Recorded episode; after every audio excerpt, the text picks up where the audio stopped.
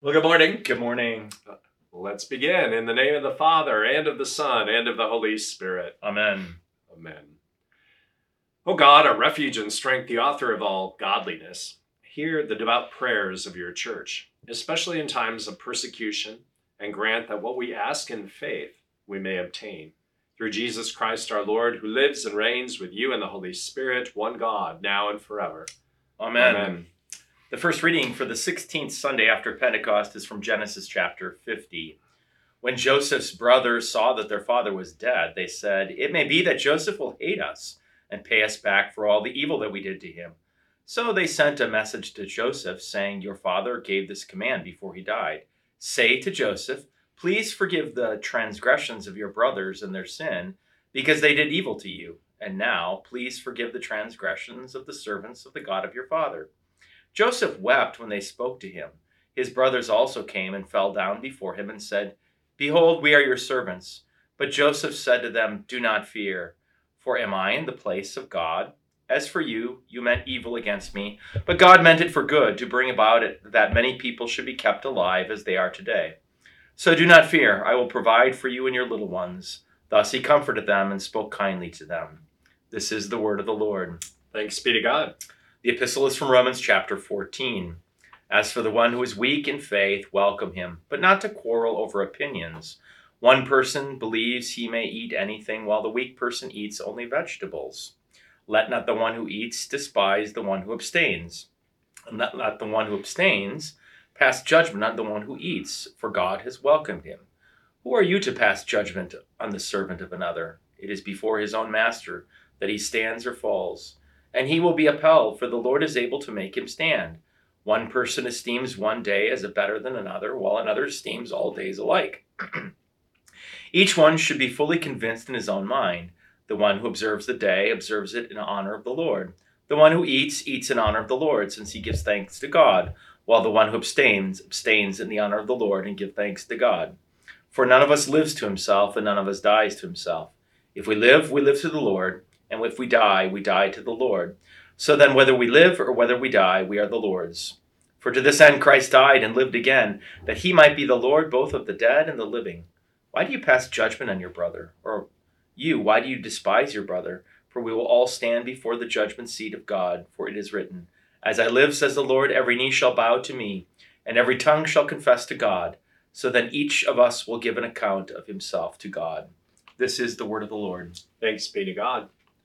And the gospel reading for Sunday is from uh, Matthew 18, 21 to 35. Peter came up and said to Jesus, Lord, how often will my brother sin against me and I forgive him? As many as seven times. Jesus said to him, I do not say to you seven times, but seventy times seven. Therefore, the kingdom of heaven may be compared to a king who wished to settle accounts with his servants. When he began to settle, one was brought to him who owed him 10,000 talents. And since he could not pay, his master ordered him to be sold with his wife and children and all that he had, and payment to be made. So the servant fell on his knees, imploring him, Have patience with me, and I will pay you everything. And out of pity for him, the master of that servant released him and forgave him the debt. But when that same servant went out, he found one of his fellow servants who owed him a hundred denarii. And seizing him, he began to choke him, saying, Pay what you owe. So his fellow servant fell down and pleaded with him, Have patience with me, and I will pay you. He refused and, and put him in prison until he should pay the debt. When his fellow servants saw what had taken place, they were greatly distressed, and they went and reported to their master all that had taken place. Then his master summoned him and said to him, You wicked servant, I forgave you all that debt because you pleaded with me. And should not you have had mercy on your fellow servant as I had mercy on you? And in anger, his master delivered him to the jailers until he should pay all his debt. So also my heavenly Father will do to every one of you if you do not forgive your brother from your heart. This is the word of the Lord. Thanks be to God. Well, as I thought about this, I was thinking about how um, that first servant who was forgiven that great debt, how um, pretty much he's he's like a bean counter. Now, we need bean counters like accountants and so forth but the phrase or, or the name bean counter can have um, can be not very flattering and it's meant to uh, to depict someone who um, is overly concerned about finances, about numbers at the expense of other things. And so my title for Sunday is Jesus is no bean counter, right? Um, but that is shown in, in what Jesus does through this parable. Um, first of all, Peter asks uh, Jesus, How many times should I forgive my brother when he sins against me? Uh, seven times. And really, that sounds pretty generous. I was looking and kind of doing some studying. The, the rabbis actually said three. So mm. Peter was probably thinking, well, seven, that's pretty good. Complete number. That, you know, after seven times, you know, then can I tell him to go to hell? I mean, oh, can I say that on TV? Um, yes, we can because there's heaven and hell. We're talking about it rightly.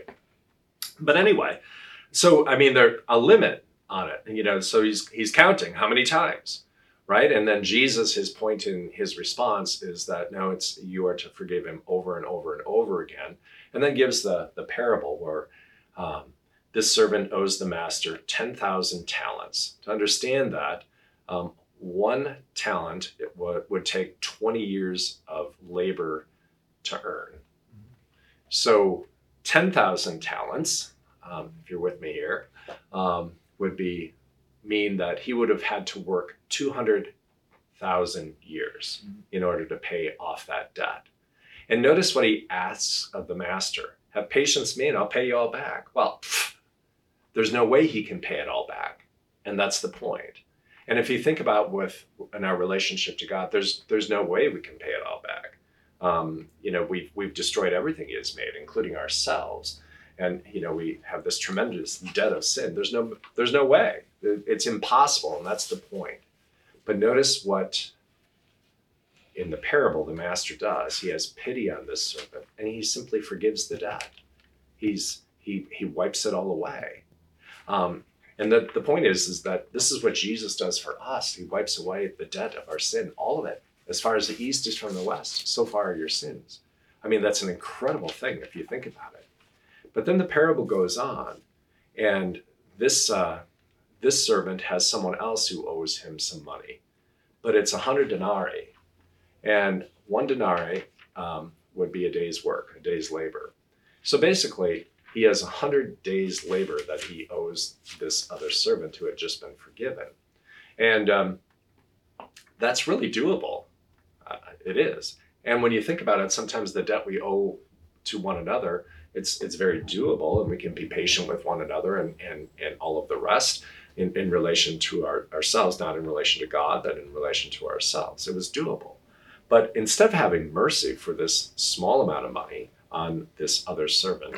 He throws him and his family in jail until he would pay it back, which means they'll never get out. Um, the other servants hear about it, and um, what happens is the ma- the uh, the measure that this forgiven servant had used towards others will now be applied to him.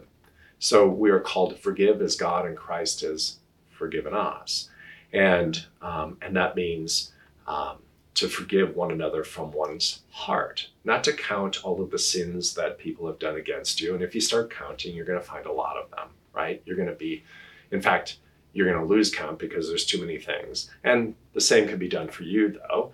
Um, when people, other people point out your sins, right? Um, they're going to find a lot wrong with you as well. If we start counting, we're going to be, we're, we're just going to be distraught because you know there's always more, always more, always more.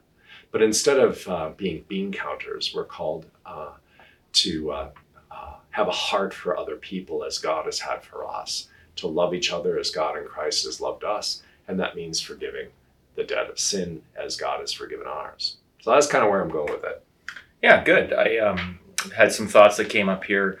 Um, first of all, in the liturgy that we have for the preparatory rite for divine service four it begins with, If you, O Lord, kept a record of sins, yeah. O Lord, who could stand? But with you there is forgiveness, therefore you are feared.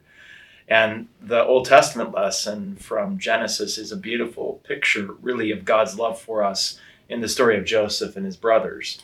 Joseph's brothers come back to him after all the evil that they committed to him, and they expect nothing but punishment from Joseph. Especially because now dad's they think he's just doing it because Right. dad said so, right? Yeah, and then he makes this great confession Do not fear, for am I in the place of God? And then Paul picks up on that. Why do you pass judgment on your brother? And here, really, Joseph is a type of Christ because what Joseph does is he simply um, comforts them and forgives them and said, You meant it for evil, but God intended this for good. Um, so you have the beauty of Joseph freely and openly forgiving them and and uh, comforting them with that forgiveness. We're really comforted with that. And then I thought of um, a favorite hymn that uh, many people um, truly love. It's "Rock of Ages, cleft for me," and there's that second stanza. Not the labors of my hands can fulfill thy law's demand. Could my zeal no respite know, Could my tears forever flow? All for sin could not atone. Thou must save, and thou alone. Um, so yeah, that's, That's it's beautiful. It's it's good stuff. You know, when you brought up ab- about with Joseph and, you know, all of the bad things that had happened to him. I mean, it was, it was rough. And yet he, he carried on. Um, and, you know, you would have thought he would have just curled up in a corner and just let me die, right? But he, every place he went, even though the places he went was was not his fault, you know, being uh, thrown into a pit, been put in slavery, being accused of adultery, and Mhm. all of those things he was innocent of, but he was punished um, all the way through. And he looks back on that and he said, You meant it for evil, but God meant it for good. And when you think of Jesus, right, Mhm. um, all that was done to him and, and all we do by our sins to him, um, you know, we meant for evil, but God meant Mhm. for good, that Jesus would take our sins, would that he would take them into himself and of them. And Yeah. so that's really a beautiful thing. Yeah, well, the other thing is when you when you can't forgive or, or we when you refuse to forgive somebody else, it's it's destructive, uh, or refuse to receive that forgiveness. And it's the case of Judas, right? um, the opposite of Peter and Judas. Judas refused the forgiveness, and he lived in that, and it ultimately caused him to despair and Mhm. um, commit suicide. Right. That not letting go and letting that bitterness fill up in us is it's that's a dangerous spiritual place to be. And there really was no difference with the sin and betrayal of Peter or Right. uh, Judas. Um, but um, Peter believed Jesus when he said, "You're forgiven." yeah. I mean, and that's the He wept bitterly. he wept bitter, yeah. Um, and believing is receiving. He he simply received the antidote. And forgiveness not only you know sets you free from what you've done, right? But it Mhm. it sets you free from um, What's been done? What's been done to Yeah. you. Yeah. And, and cleanse you know maybe that someone else has shamed you or what have you but it sets you free from that too. So it's really a, a beautiful thing. Mhm. uh, so jesus is no uh, bean counter. Uh, he, he forgives us from the heart the heart of god the heart of christ as uh, we see uh, poured out for us uh, uh, in his death on the cross and uh, the blood of that that that heart that life poured into the chalice of holy communion so Mhm. join us this sunday Mhm. um, I thought we would close with um, our closing hymn on Sunday, which is Lord of Glory, You Have Bought Us. Um, how about uh, verses 1 and 2? Lord of glory, you have bought us with your life blood as the price, never grudging for the lost ones that tremendous sacrifice. And with that have freely given blessings countless as the sand to the unthankful and the evil with your own unsparing hand. Dear Lord, to give you gladly, freely of your own. With the sunshine of your goodness, melt our thankless hearts of stone till our cold and selfish natures, warmed by you, at length believe that more happy and more blessed tis to give than to receive. The Lord bless you and keep you. The Lord make his face shine on you and be gracious to you. The Lord lift up his countenance on you and give you peace. Amen. Amen.